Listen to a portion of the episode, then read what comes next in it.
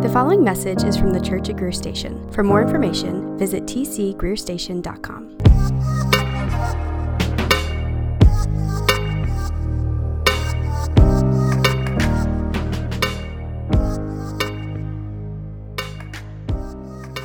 Here's the truth about our wiring as human beings we are creatures who cannot live without tomorrow in mind, right? Many of us, Sunday evenings and worshiping on Sunday evenings are really, really tough. Why? Because tomorrow is Monday. Merit is give me a, the amen nod right over here. Tomorrow is Monday. As soon as you leave here, you're going to get dinner and you're going to begrudgingly inch towards the start of your week, the due dates, the early mornings, clocking back in. Whether you like it or not, Monday morning is like 12 hours away, right? I remember growing up in church, we always had Sunday morning worship, Sunday evening worship, and Wednesday evening worship. And at our Sunday evening services, my family always had this tradition of going to eat at Carolina Fine Foods, which is like fried grease balls. It's like just it's just greasy mess, you know. And every Sunday night after church, my family would go. It was like a you kind of transplant our church and kind of drop us over at Carolina Fine Foods after worship, and I loved it. And the reason that I loved it, the, the fried grease was one reason, but the other reason that I loved it was because it was like the last weekend activity. It was like the last kind of fun thing that we were going to do this weekend before school started in the morning. It was like the final fun thing before the flickered light of the weekend gave way to the crushing darkness of Monday, right?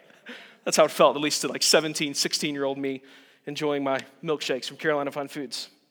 Right now, we feel Monday breathing down our neck. But if Monday for you is a day off, you feel a little, about, a little bit better about the prospect of what Monday brings for you. Or tomorrow, you get to start a project that you've been really looking forward to at work. Maybe tomorrow marks the, the, the first day of a long awaited vacation. That's totally different. And the reason is, is because God made us to be creatures who are energized by hope. God created us to be energized by hope, to be people who look forward to stuff and are, and are enriched and nourished by that. Seriously, it's like our fuel as humans. It's what enables us to do anything, the hope of a brighter tomorrow. We are energized by hope and we need hope, right? And the opposite is true. If we need hope and we're energized by hope and we're, we kind of get our juices flowing on hope, we're creatures that are totally sapped and crushed and downtrodden when we can't find anything to hope in, right? And so here's a question that probably has some bearing for each of us in this room this moment Is there any reason to hope? Is there any reason for us to have any kind of hope in anything? We survey our lives and we, we feel maybe some days suffocated by the monotony. It's like we had these really big dreams about the stuff I was going to do and the things I was going to be, but it's totally been crushed. In fact, our lives feel full of disappointments and bad decisions and shattered hopes, and they're all just kind of piled on top of each other. Things are not the way I expected them to, to, to, to sort of work themselves out. And as a result, we've developed almost like an immune response to hope or optimism. We're in difficult marriages or we're stuck in difficult work situations. And we're definitely super aware of all of the things that could go wrong at any second our health, our kids' health, our jobs, our society, fill in the blank. We are aware that this thing could go south instantly at any time. And so we're totally dismayed and we're discouraged about all sorts of things. We're totally dismayed and discouraged about church. We look around at our churches and they seem complicit in all of the problems. It's like we look at church and we wonder is could this be for real? Could, could there be any legitimacy to this, given some of the things that we've seen?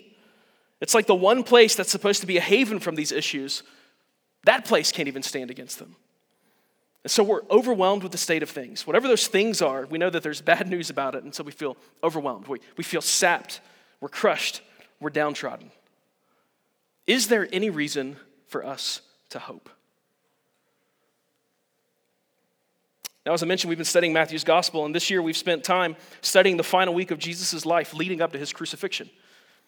Matthew 21, on Palm Sunday, we're told that Jesus comes to town, and during the course of that week, he confronts the religious leaders and condemns their worship by flipping over the tables in their temple and saying, This place is compromised. You skip to Thursday in Matthew 26, Jesus has his final supper with his followers. He eats the Passover meal with his followers and says, The Passover tells you something about what I've come to do. and then predicts that one of his disciples, that, that, well, all of his disciples are going to jump ship, and one of his disciples is going to betray him. Then during the night, on Thursday night, he goes into the garden and he embraces God's call in his life, which is to give his life as a ransom for many. And from there, he is betrayed and arrested, betrayed by a kiss. He's tried all throughout the night. He's tossed between authority figures all night long. And then, Matthew 27, Friday morning, he's taken to be crucified. He's offered up on a cross to be brutally murdered. And last week, in the verses just before this section, last week, on Friday afternoon, it tells us that Jesus yields his spirit, that Jesus dies.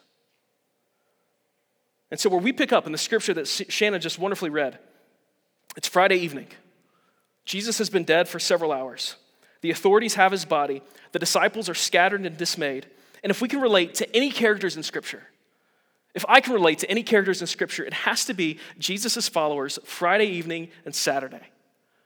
The one that they thought to be the Messiah, he's dead. The enemy, he's won. The powers have snuffed him out. Whatever reason there was for hope, it's not there anymore because Jesus isn't here any longer. Let's pick up in Matthew 27 57. When it was evening, a rich man, excuse me, when it was evening, there came a rich man from Arimathea named Joseph, who was also a disciple of Jesus. Now we're told Friday evening, this man from Arimathea, a city just northwest of Jerusalem, a wealthy man named Joseph appears. A man, we're told, who was a follower of Jesus. One of the things that we've pointed out over and over again in the book of Matthew is, is the incredible way Jesus' followers cut across kind of every, every dividing line. It's like uh, Jesus attracts all sorts of people to himself. We see the rich, the poor, the tax collectors, Jews, Gentiles, soldiers, men, women. Jesus draws from all types of people. And in the story of Joseph of, of Arimathea, we see this. It's, it's truly astounding. But what makes Joseph, I think, especially astounding is that we're actually told in the other Gospels that Joseph is a member of the Sanhedrin.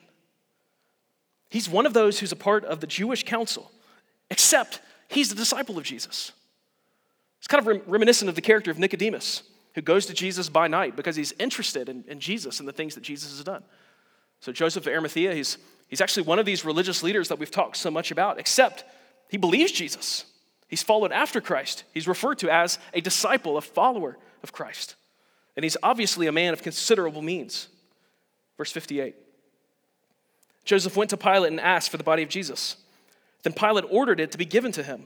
And Joseph took the body and wrapped it in a clean linen shroud and laid it, uh, laid it in his own new tomb, which he had cut in the rock. And he rolled a great stone to the entrance of the tomb and went away. Mary Magdalene and the other Mary, that is possibly to be understood as the mother of Jesus, was there sitting opposite the tomb. So we're told that Joseph of Arimathea goes to Pilate, he request, requests Jesus' body, and he opens up his family tomb for Jesus. Uh, so think about like a like a private mausoleum. You know, a family, a wealthy family, maybe they purchase a mausoleum and they, you know, kind of ahead of time prepare all of the family members to be buried in this particular thing. My, my grandpa always makes this joke. My, my grandma, my grandma and my, my Papa Hoffman, they're going to be buried in a mausoleum together. And my grandpa says, "So you can smell my feet for eternity." That's what he tells my grandma, which because the, the way they're going to be laid. Anyway, so so think sort of like a private mausoleum. So this guy was rich. He had this family mausoleum just outside of the holy city. This is a dude with not insignificant amounts of money. Now, it's worth noting here that victims of crucifixion weren't typically buried. Like it wasn't that they were it wasn't just that they weren't buried well, they just weren't buried. They were left out you know exposed to the elements. For Jewish victims of crucifixion, this was especially shameful, and so oftentimes they would take the bodies of those crucified and throw it into kind of a burial pit. Definitely not take it to a family tomb the way that Joseph of Arimathea does here. Joseph's faithfulness and even hospitality, we might say, to Jesus here is commendable.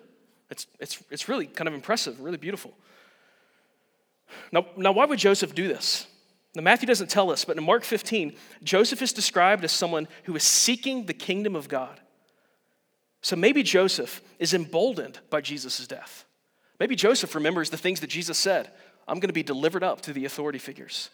He remembers Jesus saying about how he would die, and maybe Joseph feels pretty sure this grave isn't going to be occupied for too long. Maybe Joseph has hope. Something else worth noting here comes from Isaiah chapter 53. You'll have it on the screen. Isaiah 53 describes the suffering servant figure who was to come. This was written almost 800 years before Jesus. Isaiah 53 9 says this, speaking of the suffering servant They made his grave with the wicked and with a rich man in his death, although he had done no violence and there was no deceit in his mouth. What's so great to me about this is Matthew portrays Jesus as someone who is fulfilling the great story, fulfilling the prophecies of old, even when dead. Now, there's a couple of other really important things to point out here in this passage. There's, there's several very specific details that are given. Like, for instance, it says that Mary and the other Mary are present. This has happened a couple of times in this crucifixion account, particularly verses 55 and 56. It seems like Matthew is saying these people were present. All right, so if you have any questions about the way that these things work themselves out, go talk with these people because they were present. And when we see later on, when Mary and the other Mary go running to the tomb, they aren't mistaken about which tomb Jesus is buried in. They didn't go to the wrong tomb because they were present. It's clear as Matthew is writing this that he is writing history.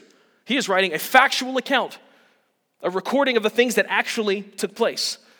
This is not just a positive story with moral lessons. Matthew is intending to write history here. Uh, there's a place to explore the legitimacy of the, these accounts and to sort of wrestle through that, but it's important to point out that the gospel writers are writing these things as true events. They are not intended to be read as something like fables. Uh, part of uh, Jude's homeschool curriculum, my son, as he reads these fables, right? You, the Aesop's fables. You got the tortoise and the hare, you got the grasshopper and the ant, you got all the classics, all, all, the, all the, the fables that you remember from when you, were a kid. And sometimes we can read through the Bible and the Gospels and the story of Jesus in the same kind of category as those fables. But actually, when you read the Gospels, you can't help but be struck by how doggone detailed and historical they are. It's because they want to tell us that these things happened that these are events that change history that we should respond to. So Christianity isn't first philosophy or moral teaching or theory, it's events. And clearly, what's being relayed here in chapter 27 is that Jesus has died. He didn't faint on the cross, he hasn't swooned or passed out from blood loss. He's dead. Verses 58 and 59, they, they talk about Jesus' body, his corpse. And the Bible clearly states that Jesus died, like actual, real death. Scripture makes clear that Jesus' heart, lungs, and synapses stopped. Jesus has died, and Joseph of Arimathea requests to bury Jesus. Friday, verse 62. The next day, that is after the day of preparation, the chief priests and the Pharisees gathered before Pilate and said, Sir, we remember how the impostor said, while he was still alive. After three days, I will rise. Therefore, order the tomb to be made secure until the third day, lest his disciples go and steal him away and tell the people, He is risen from the dead, and the last fraud will be worse than the first. Pilate said to them, You have a guard of soldiers, go, make it as secure as you can. And so they went and made the tomb secure by sealing the stone and setting a guard. So the next day, which is the Sabbath day, the day of preparation is the day before the Sabbath. Therefore, the day after the day of preparation is the Sabbath. Matthew has a sort of cumbersome way of, of saying that. Uh, the religious leaders were told, Go to the governor Pilate. Uh, now, one commentator was saying that the kind of clumsy way of referring to the Sabbath is either Matthew's just being like overly verbose, or Matthew is saying something subtle about the events of Jesus' burial. Think about this Friday is the day of preparation. The day of preparation was the day you would prepare to observe the Sabbath. But Matthew wants us to see Friday, the day when Jesus is buried, is the day of preparation. Jesus is being prepared for what? Stay tuned. We're told here that another group goes to Pilate. Yesterday, Joseph, a religious leader, goes to Pilate and asks for Jesus. He says, Give me Jesus' body so I can honor him by placing him in a family grave. Today, another group of religious leaders comes to Pilate. Pilate's like, What is the deal with these people? Pilate probably is exasperated at this point.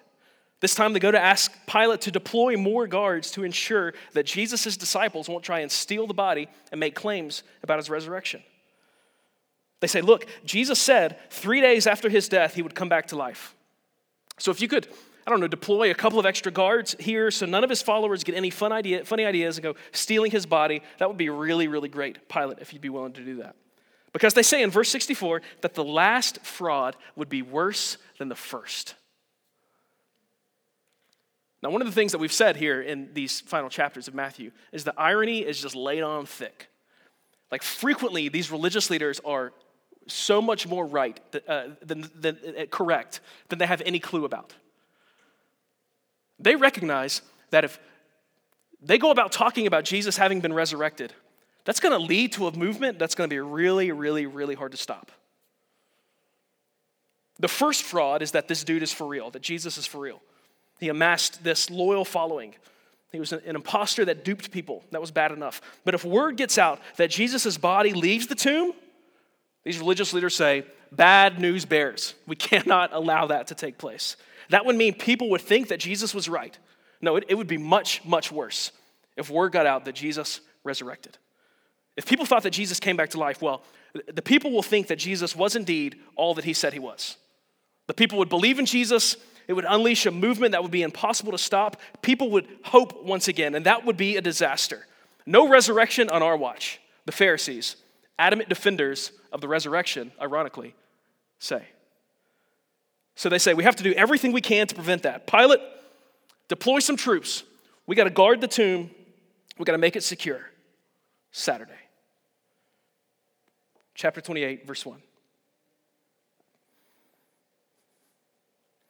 Now, after the Sabbath, toward the dawn of the first day of the week, Mary Magdalene and the other Mary went to see the tomb. Now, Sabbath is Saturday to the Jews, it's the last day of the week, which means Sunday is what? It's the first day of the week. And Matthew tells us that it's the dawn of the first day of the week. Not only that, let's think about some other things in this passage that are really striking.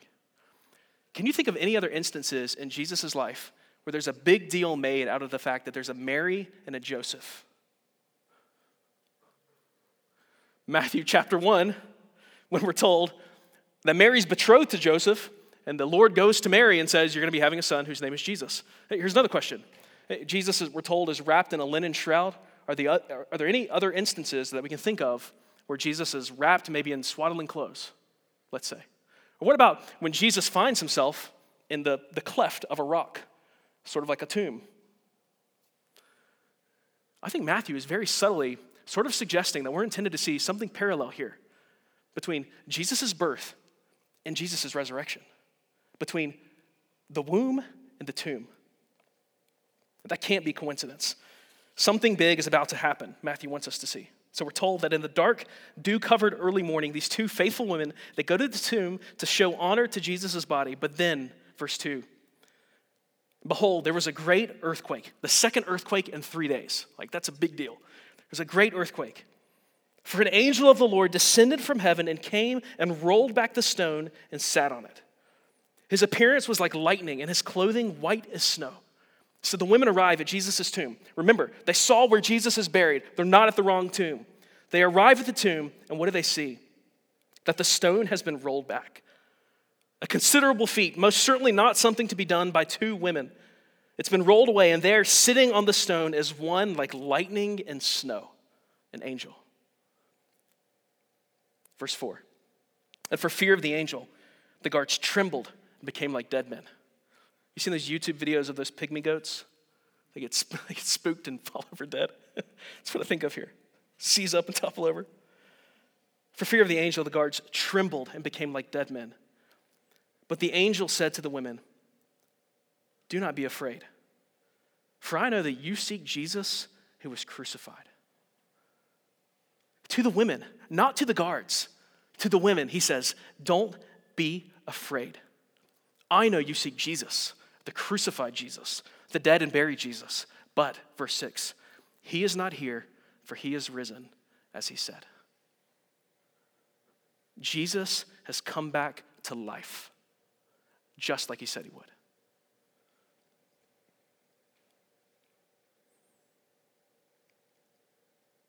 In all four of the Gospels, one of the things that's really remarkable about the resurrection account is that we're not given a ton of inside information about the actual resurrection.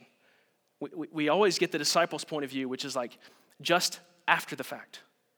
You know what it reminds me of is in Exodus 33. Do you remember the story in Exodus 33 when Moses tells the Lord, Show me your glory? What does the Lord say? I'll pass in front of you and you can see where I just was. I wonder if we're intended to see something of God's glory and, and that the, the angel invites the women here to see where God, where Jesus just was.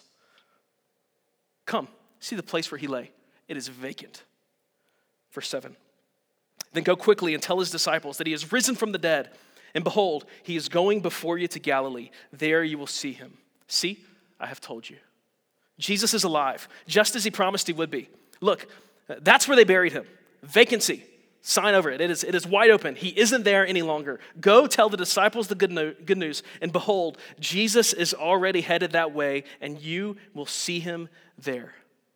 Verse 8. So the ladies departed quickly from the tomb with fear and great joy and ran to tell the disciples. I love that. With fear and great joy. Isn't that just a, a perfect description? Have you, ever, have you ever felt that combo?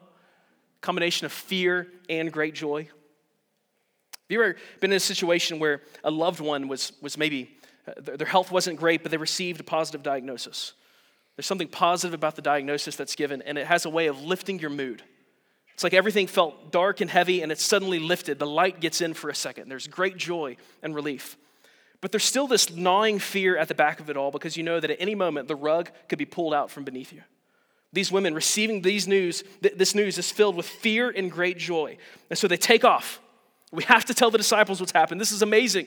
They take off to where the disciples are holed up. Verse 9, and behold, Jesus met them and said, Greetings. Greetings. One commentator pointed out that a more accurate, sort of to our vernacular way of translating that, you know what it is? Hello. The women are dashing down the streets to find the disciples. Their legs can't take them fast enough until they bump into somebody that they know.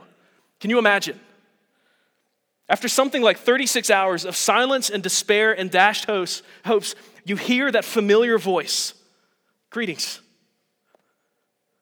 On Friday, he was brutalized, mocked, beaten, scorned, spat upon, reviled, and hoisted upon a cross, where his body gave out under the weight of sin, human cruelty, and the wrath of God. He yields his spirit with the cry, Why have you forsaken me? But on Sunday, he looks these women in the eyes and says, Greetings. And they respond exactly the way that they ought. They came up, they take hold of his feet, and they worship him. It's like, what else could you do in that moment but fall at Jesus' feet and adore him? And then watch this, verse 10.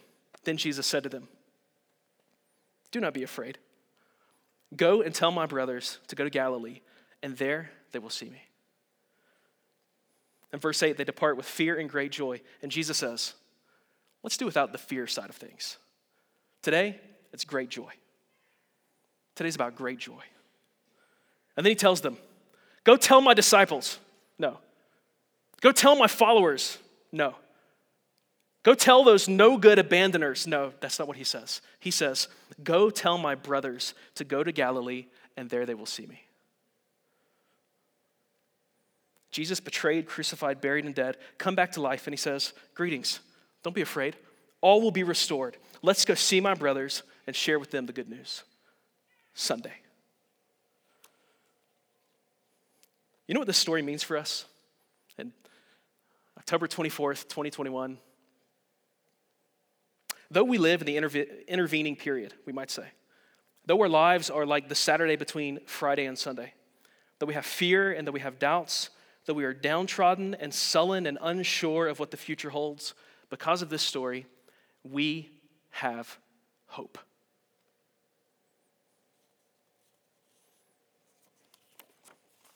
The New Testament is a book of hope, and it unpacks over and over again the hope that we have because of Jesus' resurrection.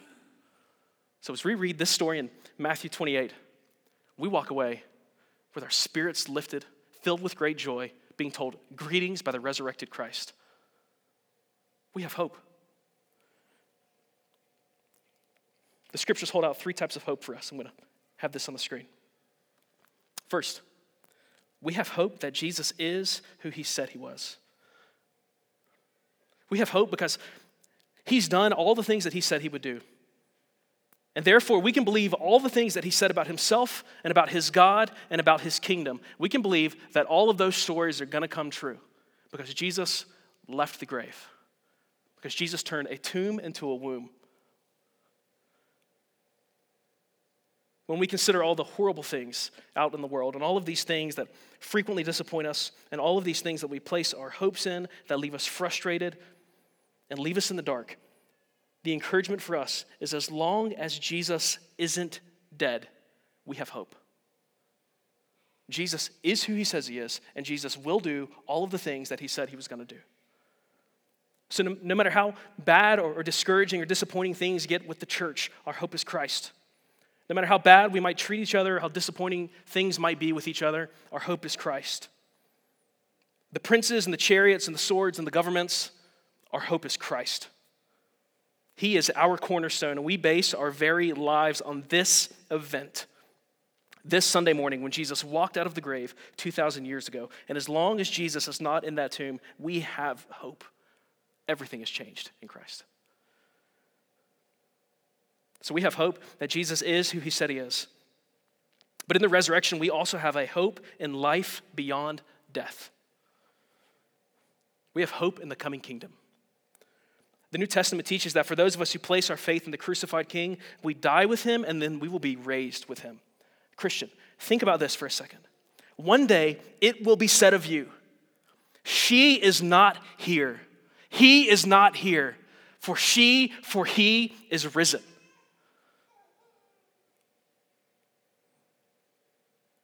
Our hope is that because of Christ and because he left the grave, and because his body was resurrected and restored and perfected, one day, Christian, ours will be too. This leads Don Carson. Uh, this is one of my favorite quotes ever. I don't even know where he said it, but a couple of years ago in a sermon, I heard him say one time that you and I, we aren't suffering from anything a good resurrection can't fix. is that so good? We aren't suffering from anything a good resurrection can't fix. Another guy, another one of my favorite preachers, a guy named Andrew Wilson, says this speaking of prayers for healing. All of our prayers for healing and relief are either yes or not yet. He turns graves into gardens, tombs have become wombs. We have hope and life beyond death. And the last thing to mention, just real briefly, is that you and I can have hope that we can be fixed. Hope that I can be made new. Romans chapter 6, Paul says that we are buried with Christ in death, and then we are, we are raised to walk what? In newness of life. And I can't get over the fact that Jesus calls his disciples brothers here in this passage. Go tell my brothers that I've been resurrected. I think we're intended to see something of Jesus' restorative gracious power and the way that he responds and gathers those guys right back in. This is true of us that Jesus wants to make us new. And we're, we're, we're turned inward and we're, we're self interested and we're all miserable because we're all bent in on ourselves. But Jesus' resurrection means that we can be made new. Our spirits can be changed. Our hearts can be opened up to God's love and to love others, to love righteousness, goodness, truth, beauty. 2 Corinthians 5:17 says if anyone is in Christ, he is a new creation. I have hope that I will be remade and that I can be freed from me. Because of Christ's resurrection, we have hope. And so here's how we need to respond tonight. I would imagine that some of us need first to wrestle with the truth of the resurrection of Jesus. The fact that Jesus bodily left the grave. Some of us have never really even contended with the claims of the Gospels that Jesus lived, that he died, and he lives evermore, and that he is present tense, a bodily human ruling over the universe right now. 160 pounds of Jewish DNA governing the cosmos as we speak. Some of us need to wrestle with this. We need to wrestle with the claims that are made about the scriptures. Did Jesus, in fact, raise from the dead? This week, the pastors are going to be putting together just a list of resources that point to the reliability of this claim. We're going to publish that via social media later this week. Resources that have been helpful for us as we've sought to, to uh, better understand the, the believability of these claims that the Gospels make. Some of us need to wrestle with the truth uh, the, the truth claims being made here in the Gospels. Others of us, we need to simply turn to Jesus and pray, Jesus, fill my heart and my eyes with the hope of your resurrection.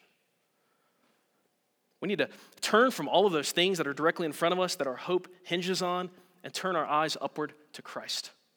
That because of Christ, we have hope. As long as Jesus isn't dead, we have hope. And we need to go to Jesus and say, Help me to believe. I want to believe. Help my unbelief. Help me to place my hope in you. Help me to live as if this were the truth. Paul tells us in 1 Corinthians 15 that if Christ isn't raised from the dead, we are to be pitied among all people. So I think one takeaway from that is that our lives are to be pitiable. Our, our, our, lives are to be deserving of pity if we're not living as if Christ is resurrected. So we, we need to ask, Holy Spirit, help me to live with an investment in your kingdom that only makes sense if you are indeed resurrected from the dead. It's my prayer for, for me and for us, our church family that we would be a people who are just energized by the hope of the resurrection, people who live for another city, a city that is to come. And the way that we love one another, the way that we evangelize, the way that we disciple each other, the way that we make, make disciples of all nations, we do so in light of the fact that Christ is resurrected and that he reigns forever and ever and ever and ever. In the next few moments, we're going to just have some space to pray. There's reflection questions on your, the back of your bulletin. And as Aaron mentioned last week, uh, there's a QR code if you have any questions about any of the things that we talk about. Um, we, we do a Pastor's Talkback podcast. And if you want to grab me after worship, I'll be posted out by this door back here and would love to talk with you about any of the things that we've talked about this evening. Over the space of the next few minutes, I would encourage you just to pause and reflect and ask the, the Lord to speak to you in those moments. And then uh, the band is going to invite us back up to sing and celebrate that Jesus is better. Let's pray.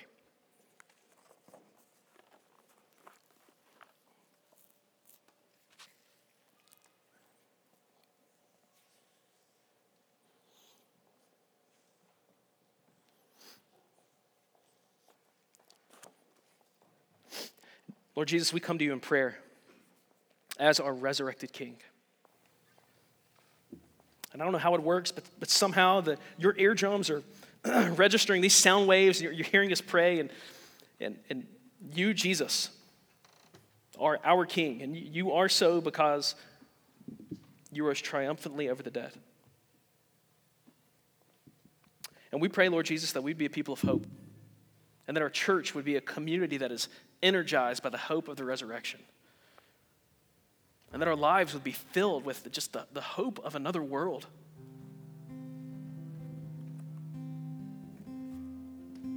I pray this evening for any folks who are struggling to believe, uh, wondering whether or not there's anything credible or legitimate about the Christian faith. And I pray that you would turn their attention towards the resurrection, that they would wrestle with the claims that the gospel writers make here and the the claims of the, uh, the Christian faith over the centuries, and that you would open their eyes to see that Christ is indeed resurrected.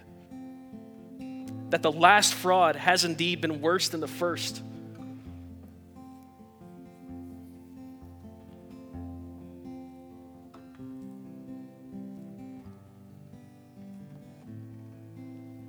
And as we said moments ago, Lord Jesus, as we, we have hope in being made new, I pray that you would make that the case for us as we put sin to death as we learn to rejoice in love and delight in holiness, as we learn wisdom, as we, as we study your word, as we devote ourselves to prayer, would you, uh, would you make us new and would you um, teach us how to be like Christ and how to be citizens of the city to come? We love you. We pray all of this in Christ's name.